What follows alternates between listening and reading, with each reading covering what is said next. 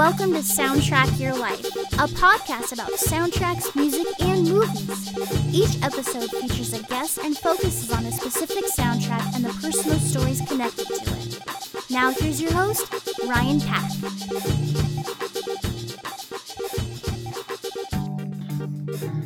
I'm Ryan Pack, and this is Soundtrack Your Life. We'd like to thank you for listening wherever you are. We're celebrating the two year anniversary of the podcast, and we have a very special guest. He is an influential musician, songwriter, and soundtrack composer, has worked on so many great TV shows and films that we're going to cover shortly. His latest project is composing music for the Showtime show Yellow Jackets with Anna Waronker. Welcome to Soundtrack Your Life, Craig Wedren. Thank you so much. Thanks for having me. Happy anniversary. Thank you.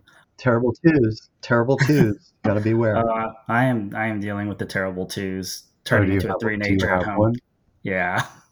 A three nature is that the word? Yeah, we've got a three nature just turned three. That's hilarious. Um, and now she's got a baby sister. So um, if I look like I'm falling asleep, it's not because of you. It's because no, I, totally, I'm sleep deprived. I understand. I have a I have a recently 14 year old boy in the house. Oh, that's a diff- that's a different kind of fun. Yeah, yeah, yeah. It's actually great because we're starting to get into um, cool weird movies.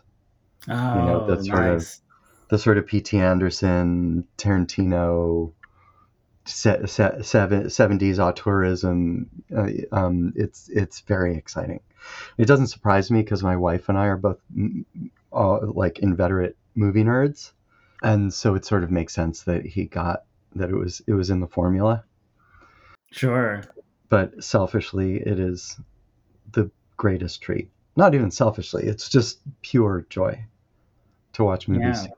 Yeah. yeah. And now you can start watching movies that his daddy, uh, that his dad worked on.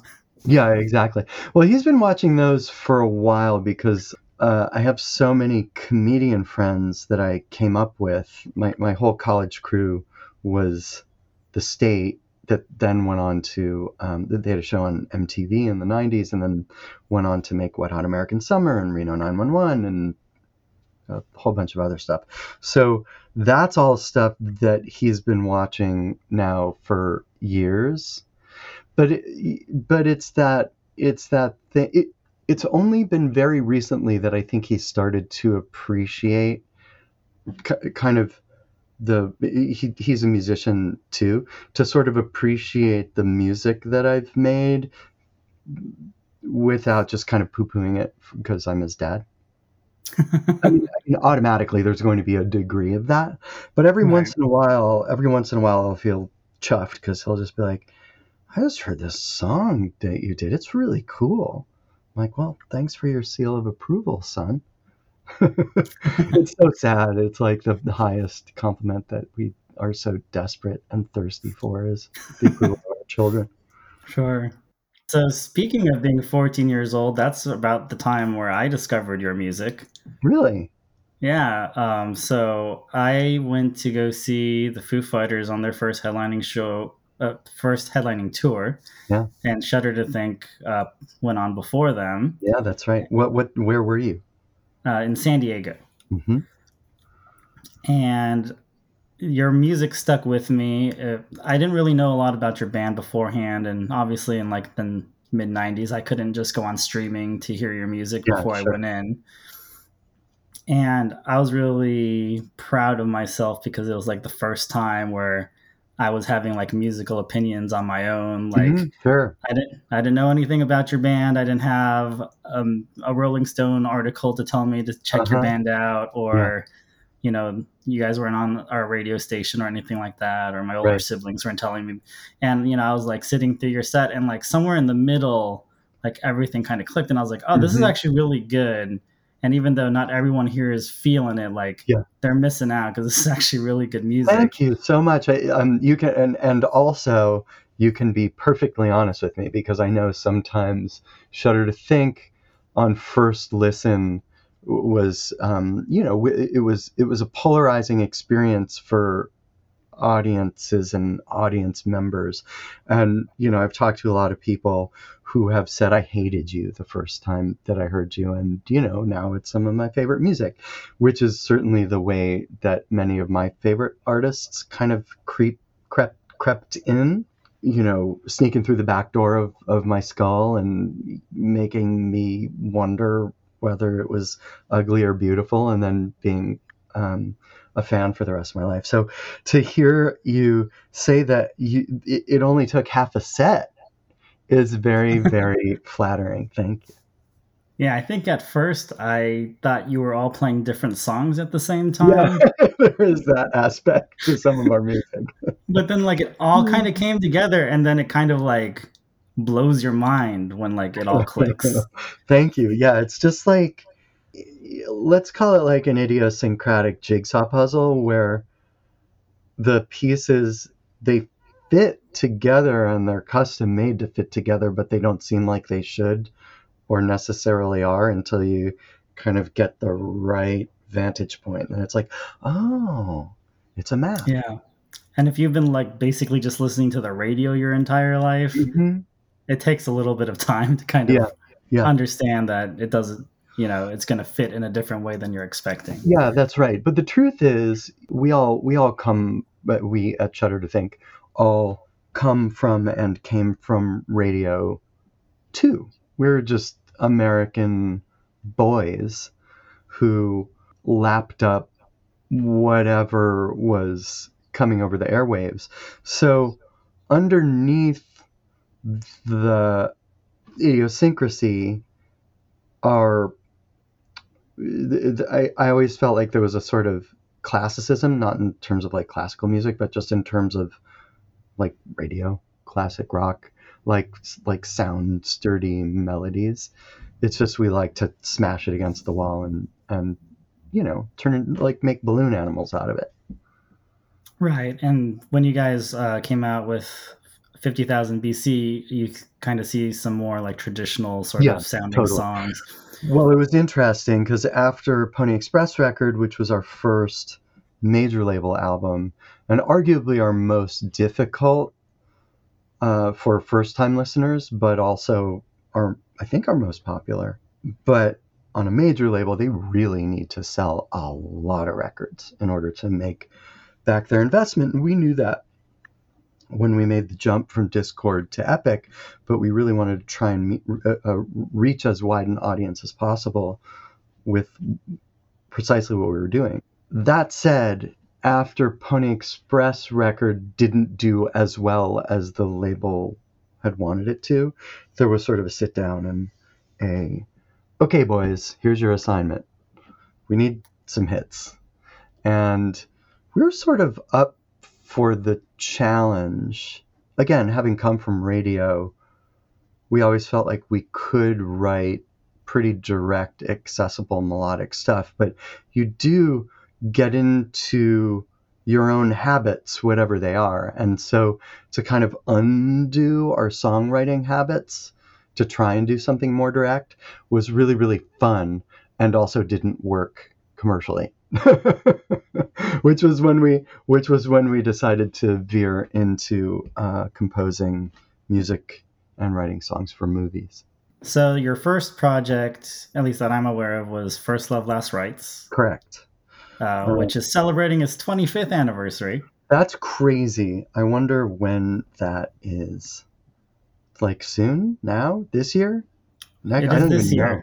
Yeah, it was this year that's really wild. I wonder if we have. I mean, there were, we recorded so much stuff for that. Only, um, uh, you know, the the soundtrack album's worth of which has seen the light of day. It could be fun to dig back in and release all the demos. Selfishly, I would like to see a box set of seven inches of those songs. But I know, I know, we wanted to do that at the time, but there were um, there were budgetary limitations. Uh, so that soundtrack was the companion piece to the film, which was directed by Jesse Peretz, who you worked with when you were uh, in Shudder. Well, I guess you were still in Shudder to think at the time. Correct. Um, you worked with Jesse, I believe, on some visuals for Pony Express record. Yeah, Jesse. Um, we became friendly with Jesse actually. Uh, Shudder to think the original Dischord lineup. We did a podcast yesterday um, about, and uh, one of our Dischord records called Funeral at the Movies, and we were going through um, a list of tour dates of European tour dates from right around then because we recorded that album in London at the end of tour. And I noticed that one of the shows that we played in England was at a place called the Duchess of Leeds, which was this great um, pub and venue. And remembered that that was the first time that we ever met Jesse Peretz because he was originally the bass player for the Lemonheads. Mm-hmm. And the show that we and we played with Lemonheads at Duchess of Leeds. It was Jesse's last show with the Lemonheads, and he lit his suitcase on fire after the set out in front of the venue, and never looked back. And then moved on to um, directing videos for a lot of different bands, and then subsequently making movies. Jesse. Um, Jesse and I became roommates later, and then Nathan and he were roommates. So it was all very familial and natural. Actually, I think I think Jesse and I were living together when he got the green light to make the movie First Love Last Rites, which which is a movie based on a short story by Ian McEwan, I believe. And um, one of the characters in it has a collection of 45s singles in all different genres from all different eras. And so Jesse, who again didn't have the um, licensing budget to actually get real songs from the 50s, 60s, 70s, and beyond. So he, I, re- I remember specifically him walking into my bedroom or us having a conversation. He was like, "Hey, would you guys want to do this? Create the record collection of one of the characters from this movie?" And it was perfect because it it was precisely the moment where we were really, really tired of the um, album touring promotional cycle, and it was it was wreaking havoc on our friendships, on our enthusiasm for just the creative process, which had always come so naturally for us. And so um, we owe a great, great debt of thanks to Jesse. And I remember uh, when the soundtrack was announced, you had all these different guest vocalists on it: Jeff Buckley, the late Jeff yeah. Buckley, Liz Phair, Billy Corgan, Robin Zander. Yeah. Um, how did you uh, get all of those people involved?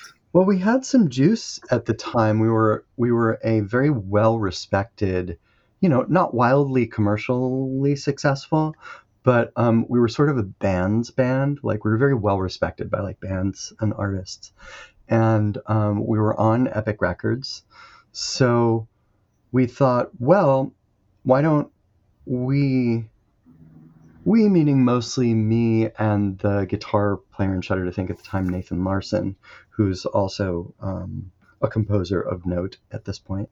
We decided that he and I would really hunker down and just like write all these songs, like a Johnny Cash kind of a song, a David Bowie kind of a song, a Zombies kind of a song, and we would sing them and then through our record label and different contacts we had in the industry beginning with great singers who were already friends of ours so jeff buckley was a dear friend of ours and um, angela mccluskey was a dear friend of um, of jesse and matt johnson from the the was a dear friend of Angela's. And so it became this kind of puzzle of who you know. And once, oh, and Billy was uh, from Smashing Pumpkins, was a dear friend. They had um, graciously taken us out on tour and brought us um, on Lollapalooza in 94 when they were co headlining, I think, with Beastie Boys. But um, so once we got Billy and Jeff, the rest of the dominoes sort of fell pretty easily, and it allowed um, our record label and other artist friends to kind of reach out to other people. John Doe is huge for us because X is sort of collectively, with Shudder to Think's one of their favorite bands, one of our favorite bands. And so um, it was really very thrilling. I remember having remember having a conversation with Robin Zander, somebody had organized it. he said he was interested, but I needed to pitch it to him. And um, I remember standing in the living room of my then girlfriend's and my apartment on 10th between A and B in uh, Alphabet City in New York. And I must have just gotten out of the shower or something, but I was like stark naked. And there was like a mirror on one side of the living room. And I'm sitting here talking to absolutely one of my all time vocal heroes. I think Robin Zander has one of the most naturally gorgeous rock and roll voices in history. And I like I consider myself a pretty decent singer, but we used to try and cover cheap trick songs occasionally and they're just you you realize what what an extraordinary instrument this guy has when you like actually try and sing a cheap trick song. Not in a drunken karaoke way but like in a serious way. Right. And so i just remember being on the phone and ca- catching myself in the mirror stark naked talking to robin zander and just mouthing to myself oh my god what the fuck? Oh my god what the fuck? I'm talking to robin zander. This is insane. And so the whole thing was kind of like that. I also remember there was this kind of um, Hawaiian ukulele lullaby that I'd written that I thought would be pure p- perfect for. There were only two voices I could hear for it. One was Bjork, and the other was Nina Persson from the Cardigans. And Bjork's manager or assistant, maybe personal manager at the time, was a Shudder to Think fan and sort of friendly acquaintance. And so she sort of granted me audience for 10 minutes, like while Bjork was hanging out at some bar or something, some fancy club. And so I put together this whole pitch and, you know, it had like a CD in it and lyrics and a description of the project. And I remember my, her, her manager said to me, she was like, listen, you you're gonna have it was like going to see the godfather. She's like you only have 10 minutes. You gotta like get in and out and really make it count okay? Okay i have faith in you. I believe in you. Go do it. Go get bjork. And i walked in there and it was one of the couple times in my life where i absolutely froze up. I mean i completely botched the entire thing. I started sweating and i um couldn't find piece two words together and I was like trying to play it cool, but of course I think I came off as probably dead inside. and um, and it turned out that it was a, a, blessing in disguise because we wound up getting Nina Persson at, uh, from the Cardigans, and Nina and Nathan, the guitar player in Shudder to Think, fell in love and have been married ever since and have a family and so I was I was happy to, in retrospect, I'm happy to have sacrificed um, my moment with Bjork for true, for true love, for my friend's true love. Well, maybe it was. You can look at it as it was meant to be, right? To be. Yeah, totally. Yeah, I I remember going to college and like just basically asking people like, "Hey, do you like music? Oh, you like music? Have you heard the First Love Last Rites soundtrack?" Oh, really? That's so cool like I just loved that soundtrack, and I think I got a lot of people into it because that Jeff Buckley track that kicks off that record oh, is just killer. such a powerhouse. Yeah, totally beautiful. Um, that's uh, uh, Nathan wrote that song. Nathan wrote "I Want Someone Badly," which Jeff sang, and "Speed of Love," which John Doe sang, and they're just they're perfect. My one regret, particularly with my um, songs off that record, I was sort of lazy with the follow through on the um, on the production and arrangement for some of them. Like we recorded these demos, and I was sort of like, "Ah, it's good enough." and Nathan, to his credit, was like, "No, no, no, we need to." He's like, "I'm at least doing my songs right. We're going to get into a studio and actually record them properly." And I remember we recorded I think most of the songs off that were demos, um, you know, that we recorded at mine and Nathan's apartment. But I Want Someone Badly, Speed of Love, Automatic Soup, the um, the uh, Robin Zander song, and I think maybe the Liz Phair song were ones that um, that we recorded in in proper studios. For some of them, uh, like Robin Zander was living in Florida, and Liz, I don't know where Liz was at the time. She might have been on tour, but um, you know, we were sending things around, and it was before you could just send files easily. So we're sending tapes and CDs and sing along to this. And we booked you some studio time somewhere in Memphis. You know, so it was a little bit catch as catch can, but we honestly felt like the the the concept for the project and the and the like those stars were not going to just align. So we needed to take advantage of it in any way that we could. Yeah, I was going to ask, you know, if you had the opportunity to like kind of direct these performances, but it sounds like you weren't even there some of the time. So, some of them we were able to direct. Like um, I worked with Jeff and John in the um, you know for I Want Someone Badly and Speed of Love, like on their vocals because we did them in New York. Um, but Robin Zanders he did in Florida. Liz is I don't remember how Liz did it. Um, Billy, I think we sent it to him Alan and Mimi. Mimi is that her name from Low? Yeah.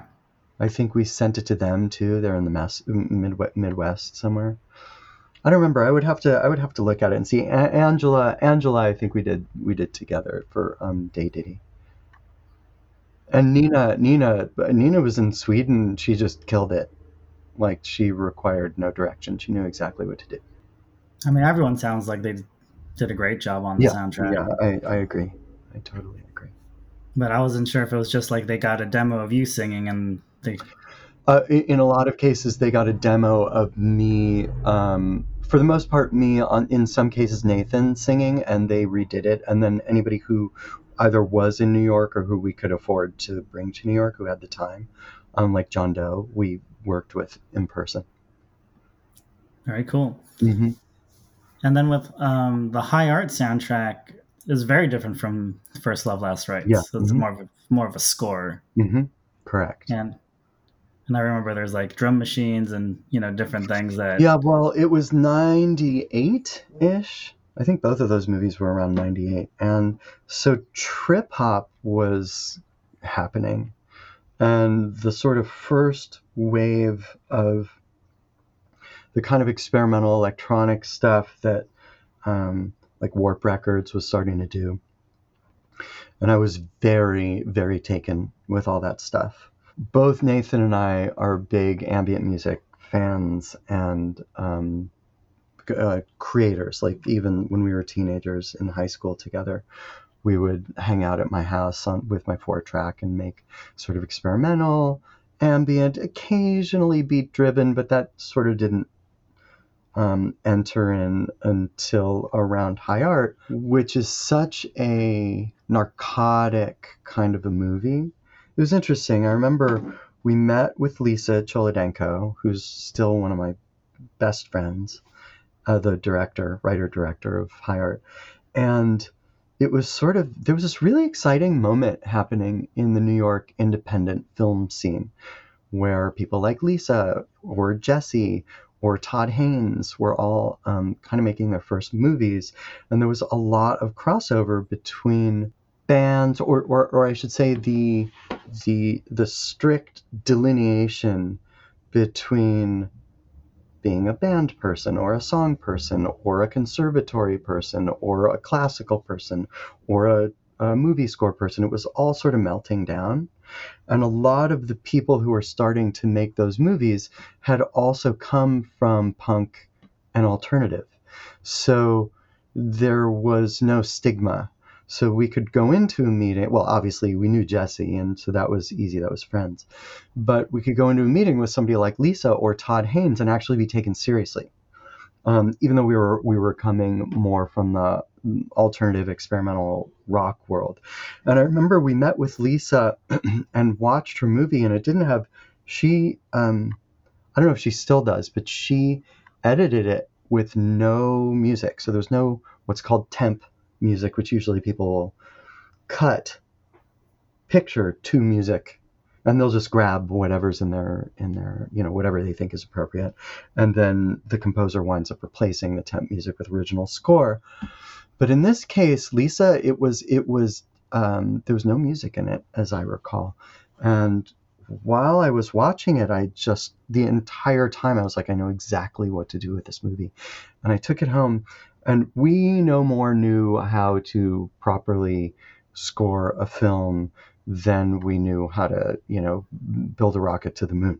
We just sort of used whatever we had at, on hand, and we would stick a VHS tape in the machine and watch the scenes and have our little keyboard and sampler or guitar or whatever and kind of play along to it and then just record it into an eight track. And so I remember at the time we had these Kurzweil like sampling keyboards, which were great because you could record a sample into it and it would just kind of spread it out over the whole keyboard and then you could play the samples. And I remember going home, I was so excited and inspired and blown away by high art. It was exactly what I wanted to do. And I was like, this is wine glasses and trip hop, like ambient wine glass score and trip hop and beats. And so I, I went home again to, to our apartment on 10th between A and B and just sampled a bunch of wine glasses and, and started writing the stuff. And it, and, and it turned into just a really um, uh, hand in glove fit with what was happening on screen. It was sort of transcendent and kind of narcotic and sensual and, and like a little spooky. And to this day, I still tend to use wine glasses in lieu of or in addition to strings. Um, okay. They just swim around a little bit more. There, there's, um, I find them still to be like super evocative. Interestingly, though, not pre-existing wine glass libraries. It's I, I, find that it's only when I sample my own that they get that um, texture, or that soul, or that grit to it. It's one of those mysterious things. that's, that's that's fascinating. Yeah. I think you're the first person that I've talked to that talked about their use of wine glasses and scores. Yeah, yeah. I love wine glasses. That's very cool. Uh, so you were talking about Todd Haynes. Um, we've covered Velvet Goldmine for the podcast already. It seems like there's a brand new appreciation for this movie that I've been seeing lately. That makes me so happy. I want to go back and watch it. I feel like, you know, my son's 14 and he's at least not entirely disinterested in the work that I do. So it might be a good time to watch. It might make him uncomfortable. There's so much um, overt sexuality and full frontality. yes, there's definitely that. So, did Todd Haynes bring you into the project, or is this uh, like a Randall Poster move? We've talked about Randall Poster quite a bit. It was it was a Randall podcast. Poster thing. I don't remember how we first fell in with Randy. Uh, oh, that, you know what? That's so funny. He he actually just to digress for a sec. Randall's current one of his he always has many irons on the fire, but he um he's about to release like an 18 LP bird song uh, awareness and fundraiser for the Audubon Society and for birds that are um, um, in trouble, endangered. Mm-hmm. And he reached out to, you know, a couple hundred, 120, I don't know how many artists, all to write original songs inspired by or based on birds, for which I contributed a song that I love so much and the project is called For the Birds, and I think it comes out like maybe even next week. I think there was like a Times article about it yesterday. So Randy, who's like one of my favorite madmen, somehow came into our sphere at the time, and I, and I don't quite remember how, but um, he's he has a golden ear and a and a brilliant um, uh, warped uh, lens through which he hears and sees things. And um, so he, I guess, once they found out that they were not going to be allowed to license Bowie songs, he tapped Shudder to Think, knowing we were huge Bowie fans, to write a couple songs that were loosely influenced, inspired by, and otherwise, you know, worshipful of David Bowie, which we were only too glad to do. I think I think ours are the only originals. I'm not sure. I think the rest are covers on the record, yeah. but, but there there might be one or two other originals. Um, like the Buffalo Tom song might be an original. I don't remember, but um, yeah. So that was uh, a real thrill for us. And in retrospect, like I will say, at the time, I thought this is a terrible idea. You, you know, these are what holy cows, holy grails, holy, holy things that Right. um, you can only ruin, fuck up, or otherwise sort of besmirch. And how wrong I was, like, and how right Randy was. I've had that experience with him a couple times where he's like, "Shut up, kid. I know what I'm doing." I'm I'm so relieved that that Randall Poster is someone that is like we've covered I think five movies where he's the, the music supervisor. Right. And I'm glad that you're you're the first person who's actually worked with him. I'm glad that it's not like, oh, he's just this guy that does contracts. No, Or like, oh, I've never actually met him. no, he he's an, he's an artist. Okay. Yeah, he's a, he's a he's a very unique artist because you know I don't know that there's a um, a job description quite for what his genius gift is, but he's he's a real deal. In Okay. My, in my experience. Because I'd have to do a lot of apologizing on my Mhm, podcast. mm-mm. he's great. Um, so he also brought you in for School of Rock. Yeah, he brought me in for School of Rock too. Um, some years later, he called me up and he said, "Hey, I'm doing this movie. It's Mike White and Jack Black, and it's going to be amazing. It's a rock and roll movie, and we need not a ton of score, just a little bit of score, and it needs to kind of be metal, alternative, and also." Um, could you write a cheesy power ballad in the style of Creed for the Battle of the Band sequence? And again, I was like, but of course. and again, I remember with that one too, I was like, no, I don't, I don't remember what I was responding to, but I was like, is this, is this going to be any good? Like, I, can't tell. I hadn't seen anything or I didn't know much about um, Mike White or Jack Black at the time. And he was just like, dude, shut up. This is going to be great. Wait till you see it. And again, it was just like a magical gift from space. And then I um I was sort of the the band wrangler for all of the the PR that they did afterward because they were playing on um, you know late night shows and and and doing appearances here and there. And so i would sort of i was kind of the liaison between the parents of the band the kids in the band the production and i would kind of run rehearsals essentially kind of doing jack's stuff and making sure the band was all good so that jack could just kind of come in and like do the performance, you know, or do like a rehearsal and the performance. And it was such a trip and it was the best. And it, it like, it really combined my experience being a band leader from Shudder to Think days or band, you know, sort of lead, like front person in a band. And um, having been a counselor at summer camp, which ties into Wet Hot American Summer Right. and um, and yeah, and and and and just really enjoying like, and have and having been in cover bands that were basically just like that band, you know, from age twelve to to whenever Shudder to Think started at like age seventeen. So so that was really dreamy and really really fun. So speaking of this kind of band liaison position, I was looking through your IMDb and you have a credit as a vocal coach on Anchorman. Yeah, that's right.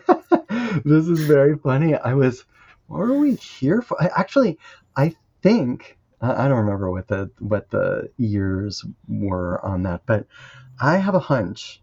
My wife and I were here in Los Angeles working with the School of Rock band, like I was rehearsing with them, being the band liaison, and our friend Paul Rudd was staying at the same hotel as us because he was in town. We, we knew Paul from Wet Hot Yep. and a couple of years before, or that's how we became friends. And um, Paul was in Los Angeles shooting Anchorman, and we literally just ran into him in the hallway, and he was like, "Oh my God, great, Craig. Okay, here's what's going on. We need to do um, a, an a cappella version of Afternoon Delight. Can you like figure out all the parts and record them and send them to the whole cast, and then come uh, to the lot and just like work with everybody, just you know, real quick." And again, it was one of those great moments, uh, those magic gifts, where I was like, oh, "But of course I can do that." And then I got to like, you know, I mean, I grew up with uh, uh, Afternoon Delight, the Starlight Band, I think is the Mhm. Band from when it was probably popular when I was like seven or six or something. But it's so different to take the watch apart for songs like that that you don't you know them, but you never. I don't think I ever thought about that song more than just it sort of breezed by on the radio. So to break it down and turn it into like what, like a four part harmony um, barbershop quartet version of it was a so fun and so um, absurd. And then and then i sent it to to the cast and then just showed up on set one day and we just all got together in a trailer. None of they really didn't need me in my opinion. They're all great singers. And like they pretty much knew what they were doing. I mean, I guess maybe the parts that I split out helped them, but the gift for me was just getting to hang out in a trailer with these masters of comedy and listen to them just have a personal concert for half an hour of them singing um, Starlight Band. just for me. It was the best. I was I was totally hoping that is exactly why they brought you in for vocal coach. I was like, I, I I'm hoping it was Afternoon Delight. Yeah, yeah. It was Afternoon Delight. That's so awesome. Uh-huh. Um, so you've been working with the state, the members of the state, ever since they had the sketch show. I didn't realize that you uh, worked on the theme for the sketch show. Yeah, that's right. So, David Wain, uh, who directed Wet Hot American Summer and was part of the state, and I, it, it, it all connects. So, David Wain, a writer named Stuart Blumberg, who um, who is now one of Lisa Cholodenko's writing partners, and I have been best friends since we were like two or four or something like that from Cleveland. David and I went to NYU together. And first day of freshman orientation met Ken Marino, also a member of the state and a brilliant actor in his own right and director. We all became roommates and they became part of this comedy group that interestingly, do you know the children's book author Mo Willems? I don't think so. You will. He's like Dr. Seuss level popular, sort of now. Um, he he wrote he wrote "Don't Let the Pigeon Drive the Bus" and um, oh I can't think of his. Knuffle Bunny is like a huge book of his. Like in a couple years, you'll start seeing him everywhere. It's like you know five ish. Okay, I'm I'm writing his name down. Yeah, yeah, Mo Willems, he's great. He had this comedy group. He must have been a year older than us or so. And David and Ken, I think, joined the group. I don't remember quite what happened, but it it morphed into this like black box sketch comedy troupe called the New Group, which then became the State, and they got a show on MTV right after we graduated. Meanwhile, I had for the last two years of high school um, been in Washington D.C. I moved from Cleveland to Washington D.C. in 11th grade, which is where Shudder to Think formed. Mhm. So by the time David and I uh, went to NYU, Shudder to Think was just putting out its like first couple records, like a single and the first record, which was particularly then in you know 1987 very Im- impressive and like real official seeming. So i was in an experimental theater program doing doing actually a lot of um, sound installation stuff stuff that would sort of relate to high art or even yellow jackets style wise but uh, most of my friends like david and ken and and and their comedy group, which would include Tom Lennon and Joe Lo Truglio and Mike Jann and Kerri Kenney, they they became my crew, and they needed music. They were a lot of them were film students. They were making student films, and they were doing these live comedy shows. So even if it was just sound design, sometimes I think I was the sort of default de facto music guy that they knew because I actually had records and I had a band and I would take off and go on tour sometimes. And so I kind of got my start scoring things loosely, unconsciously, very organically in college with the crew that would become the state and with whom I still work. I, am I'm, I'm scoring a movie right now that Michael Jann just directed. Um, I just talked to Ken this morning. We're always batting ideas around. Tom I, Tom Lennon. Um, I wound up m- meeting, falling in love with, and marrying his sister. You know, so it, it's really still the same crew, and, and it's quite wonderful. I gotta say. So I guess it wasn't like a surprise when you guys worked together for Wet Hot American Summer. No, it wasn't a surprise. Although it was, it was interesting because um, Michael Showalter, who co-wrote and starred in Wet Hot, and is now like producing and directing everything um, in theaters and on TV. He he went to Brown, I think, for a year or two from NYU, and he had a Brown crew, which included the composer Theodore Shapiro, who came from a, a more traditional like conservatory like tr- like I was very untrained because I was coming from a rock and punk background. And he was coming more from a classical background. And so it turned out to be sort of a, a, a perfect um, a, a perfect yin yang of skill sets. Right. Very very complementary.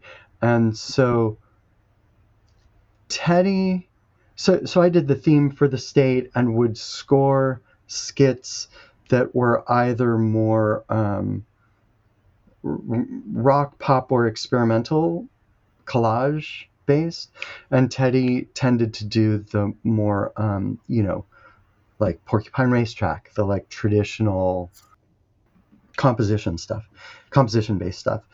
So when Wet Hot happened it was a natural fit, particularly because of what Wet Hot is, which is this riot of pop music, traditional score, pop score, parody songs that um, that Teddy and I uh, collaborate on it. And it turned into this really wonderful friendship and collaboration that still continues to this day. We still like to work on things together. In fact, Teddy scored the pilot for Yellow Jackets and couldn't couldn't do it when it went to series and so I wound up being asked to do it and then brought Anna on with whom who's a collaborator I'd been working with and adore. Um, and so it turned into this really interesting, almost like bookend. You know, if you take Wet Hot on the one side and Yellow Jackets, obviously very different beasts, on the other side, um, sort of a, an unintentional collaboration. You know, where where Teddy did the pilot stuff, Anna and I did the rest of the of the series, and we were getting to to um, you know mix and match our paint colors, which is always a joy to do. And you worked with Anna before on Shrill, right? Yeah, Anna and I worked on Shrill, and we worked on a TV show called The Republic of Sarah. Anna and I met maybe five or six years ago through mutual friend, and we were both parents at the same school. Our kids were at the same school, and um, but but we met at a party, and I knew of her band, That Dog, from the '90s, because they were sort of another kind of culty, slight weirdo, alt pop band, but from Los Right. Angeles, and we were sort of a culty alt rock weirdo band from the East Coast, and so um, there was just a there was a really it was sort of love at first sight you know? It, it was very similar sensibilities very parallel paths and stories. And um, so i knew oftentimes when i meet somebody who's going to be a big part of my future i know it immediately and i have to restrain myself from telling that person what a big part of the future we're going to be to each other because it can creep them out but Right. um, but I'm frequently right. And um, I remember at that party, I was like, "Oh, okay, Anna and I are going to do stuff together. This is going to be great." I'm not going to say anything because I don't want to freak her out. And then gradually, that transpired, and, and we started looking for shows to do together. And it's definitely like a, you know, a, a, another one of those uh, just sort of familial um, gifts of a co- of a collaboration. It, it's it's really great, very complimentary. You know, finish each other's musical sentences, be able to lovingly, constructively, but but clearly and firmly criticize each other's ideas, which is vital. You know, all we need to do now is uh, start a band together. We sort of treat our our TV and movie collaborations as band projects. We're like, oh, this is our horror record, or like this is our alt pop comedy record. Yeah, and I think it's really great that you guys have gotten a lot of recognition for what you've done on Yellow Jackets. Thank you. I mean, 20 years ago, I think you should have been getting a lot more recognition, but glad to be seeing it now. Thank you. Uh, so I want to talk about your uh, collaboration with Jefferson Friedman. Not exactly soundtrack related, but I think you uh, you guys are working together now on uh, New Amsterdam, right? Yeah, we've done a lot of soundtracks together. New Amsterdam, TV show called A to Z. Did he work on Don't Trust the Bee and Apartment 23? I'm not sure. But yeah, we we've worked on a bunch of stuff together and uh, and a couple movies and and then a few recording projects as well. Yeah, I saw you at the Walt Disney Concert Hall perform a couple of songs from um, your project with him, Yeah, On in Love. and That was a wild one. yeah, it was fun. Um, I remember during intermission, I, th- I don't think you had gone on yet, and uh, my wife saw Thomas walk by, Uh-huh. and then a few minutes later, uh, Ken Marino walked by, Yeah, yeah. We and, brought the whole crew. And my wife was like, "Why?" I, we usually don't see so many like famous people at these shows, and I was, and I don't know, like I, I I'm a fan of everyone, but like I don't know anyone. Mhm. But just with hundred percent confidence, I go, they're they're they're like us. We're here to see Craig. That's really sweet. That makes me feel very happy. I mean, they could have been there to see other people. Like the whole program was fun, They definitely were not there to see other people. but I was like, yeah, they're they're like us. They're just like us. Because I know them. That's awesome. Yeah, Jefferson is a brilliant composer. He's doing he's doing a lot of stuff on his own now. He's doing um oh, what's the it's an animated DC series. Oh, come on. Um Batman, Batman female nemesis. Joker, Catwoman. Joker's girlfriend. Oh, Harley, Harley Quinn. Harley Quinn. Yeah, sorry. yeah, he's doing the he's doing the Harley Quinn series, which is um, really good, really really Yeah, good. very cool. But Jefferson, it's interesting. He was, um, you know, also more of a coming from a more classical conservatory angle. Um, he and Stuart Hill, the bass player in Shudder to Think, were roommates at a certain point in the '90s in New York City, and we needed a touring keyboard player for the, I think the soundtrack stuff. I think when we did a, a First Love Last Rites tour, and so um, Jefferson became our keyboard player for a while. And I remember being on a flight either to or from San Francisco for one of our shows, and this was sort of when Shudder to Think was already, I think, knowing that we were going to be breaking up or splintering somehow. And I remember being on the flight, and I had a lot of sort of experimental leaning toward modern classical stuff I was doing of my own, and he had his stuff that he was composing, and we were we were doing show and tell on this airplane, and I remember we made a pact on that flight to collaborate on something together, um, which then came to fruition with you know 15 years later or whatever it was with uh, On in Love, which is a record that I love so much and I'm so proud of, and I I, I just don't know if anybody knows about it. Someday, someday. I mean, it seems like there's a trend with you where you'll work on something and then people will appreciate it like 10 to 15 years later. I hope so. You know, uh, I feel I feel pretty passionately about the things that I work on. I put a lot of like love and intention, loving intention and integrity into it. Um, and it's definitely easy at times to feel like I'm insane because I feel like my friends and I have made these spe- special things that, um, you know, are like farts in the wind, like absolutely, or pisses in the ocean where nobody knows that they even exist. Um, so it's really, really encouraging to hear you say that because, um, you know, sometimes we all sit there scratching our heads, and particularly now, I mean, it's it's virtually impossible to know how to um, break through the, the the sheer volume of content noise. Um, which is why TV and movies are wonderful because like it, I, I don't have to worry about it. You know, it's like it's up to a studio.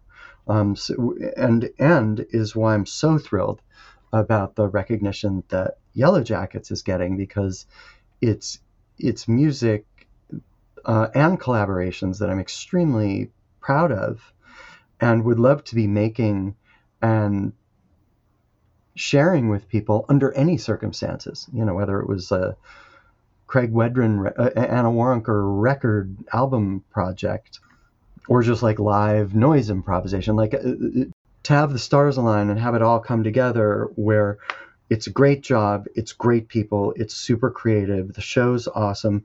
We love it. When we were making it, we were like, hopefully the world will love this as much as we do. But both Anna and I have been um, had so many uh, projects and occasions where we felt certain that everybody's going to love it. And the, I mean, Wet Hot is a perfect example. Mm-hmm. We made Wet Hot, and we were positive that it was like the greatest thing since sliced bread, and was going to like change the face of comedy. And it made three hundred dollars opening weekend, and it took it was a, it was a low budget movie, like a million maybe, and it took over a decade to make its budget back. Um, now everybody consider, considers it sort of like whatever canon or something, but um, it really was a dud for a long time. Yeah. So I think you know there's a little bit of that like whipped horse twitchiness that we all have, which is like, eh, let's not count our chickens before they're hatched or invest too much into you know how successful or not successful or how something is received so when it does click like with yellow jackets it's just such a joy it's really cool how gratifying was it to be able to come back to Wet Hot American Summer for those Netflix sequels? Oh my god, it was the best. Particularly that first season is like, I think if anything, better than the movie. It's certainly as good for me. I just think it's like everybody firing on all cylinders with no time to um, think twice which in in that case it, it worked. And it's yeah it I, I, agree. It was, it's just as good as the movie if not yeah. better. Uh, my favorite scene in in that season is when chris pine you know writes higher and higher and then midway through like everyone all just immediately knows all the words to yeah, the song yeah, everybody knows the words. They're just standing down there. Because of course it's always been in us I remember showing my wife the movie for the first time, and I, uh-huh. you know, I think it was like a Shudder to the Thing song where at first it was like, "What is this?" Yeah, yeah. But by yeah. the end of it, I was like, "Oh, this is actually really, really funny." Yeah, yeah, yeah, and it it it stands up. It bears multiple, multiple, multiple viewings. There's so many little details especially in the series because it's so much faster. Because, um, like when when when we made Wet Hot, it was 2000. I don't remember when it was shot, 99, 2000, and Yeah. um, and editing styles were just slower then. So 15 years later, for streaming services, the the sheer density and volume and velocity of jokes. I mean, I could watch that first season, you know, just loop it, just keep looping it and see different things every time, appreciate different things every time. Was it kind of a win for you that they finally released the soundtrack? Yeah, yeah, I was I was very happy. Both Teddy and I were very happy about that. Um, you know, we again, it's one of those things where we were so juiced about it at the time, so that by the time the soundtrack came out, it was like I don't know. I, I think we were sort of like, oh, oh, that's great. Now, okay, we'll take it. You know, I mean, we love it. The the packaging is beautiful, and there was a lot of care and attention that was put into it from a fan's perspective. By the time it came out, that probably would not have been the case had we released it at the same time as the movie. Right. You know, so that that was a good thing. It's like very much like a fan's. It's it's a collectible. Yeah, my friend David has a uh, vinyl soundtrack YouTube channel, and I told him that I was going to interview you, and he's like, "I've got Wet Hot American Summer on vinyl." That's like, awesome. I'll, I'm going to let Craig know. That's great. That's great. Yeah, it's good. It's a good vinyl package. It's nice. So, as an Asian American, the show Fresh Off the Boat is a big deal to me, and you did the music for that show. Yeah. hmm Did you also do the theme with Danny Brown, or is that something kind of separate? No, no. Actually, I wrote a different theme, um, which was more akin to the kind of '90s hip hop comedy score that we were doing. That sort of like um, beats and beats and strings, eight eight oh eights and pizzicato. Um, but once once we heard that once we heard that Danny Brown thing, it was just such a slam dunk. It's amazing. Yeah, I mean, if you had told me that you worked with Danny Brown on that theme song, I think my brain would just like exploded. It just been too much for me. I know, me too. Me too. It's like such a very specific thing. You know, it's like, okay, you got this Asian American family and Craig Wedren's doing the music and Danny Brown's doing the theme song. I was like, I feel like this is very catered to like just me and Right, right. maybe It's a, like five other people. a demographic of one. Yeah. That's great. Yeah, that's a that's a sweet show. I I, I miss it. Yeah. I mean, it, I'm glad that it got as many seasons as it did. Yeah, me too. and, Me I, too. and I never got tired of seeing your name in the credits. Thank you. Thank you. Like, is it is it weird for you to see like Jonny Greenwood doing scores now, or did you think that was a pretty I- logical mean- step for him? I think I think Jonny Greenwood's scores are wonderful. It strikes me that a lot of his scores a lot of them feel to me like music that he writes that then gets used over picture uh, rather than like scoring beats, scoring dramatic beats, which um, which I think is often uh, often leads to really magnificent um, synergetic accidents um, that you wouldn't get if you were, you know, more pointillistically traditionally scoring a scene. Um, sometimes, and and then conversely, sometimes I wish that specific beats and moments in his in the movies he scores uh, were were more that there was more attention paid to like actually scoring um, relationships, beats, moments, details. Like so, sometimes I feel like I need a little more direction than I'm getting, and sometimes I love that it's it's so um, free feeling. But um, I mean, he, he's he's wonderful. I mean, he's obviously like extraordinarily musical. Do I get pissy and like frustrated? You know that you know he and and and other band types, but actually probably mostly jonny Greenwood lately. You know, coming from similar backgrounds, um, are having such pro- high profile careers. Where you know, back to what we were talking about, you and I few min- few minutes ago that it seems to take so long for people to for some of the stuff that I work on to land or connect with people. Is that frustrating to me and does that make me grumpy and pissy like a little baby? Yes. Does it does it always make me grumpy and pissy? No. Mostly I, I'm just psyched for him. I think it's awesome. It's like uh, uh, which is to say like it's not it's not against him. Right. It's like it's more it's more like dang come on people perk up your ears perk up your ears. So you know sometimes i get frustrated by comparison but generally i feel so happy with my life and the projects i get to work on and the music i get to make and the people i get to do it with. I mean, like i really have nothing to complain about you know? And and and i love that his popularity makes it easier.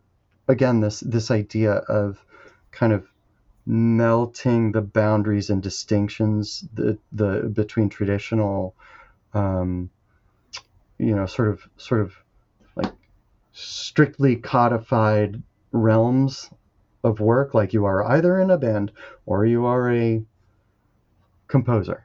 Obviously right. it's, all, it's all one thing. It's just music. Well, I, I hope you know that my like the mission sta- statement of my podcast is to help to help you. Like, thank you, thank you. The mission statement of my podcast is why doesn't everyone know who Craig Wedren is? thank you, thank you. I mean, truly, it's not something at this point that I um, that I ponder too nastily or or even too often. But you know, we're all competitive little bitches. Thank you, Craig, for coming on the podcast. This is my pleasure. Thanks for having me. I really appreciate it. And a happy uh, anniversary. Many, many, many, many more. Thank you.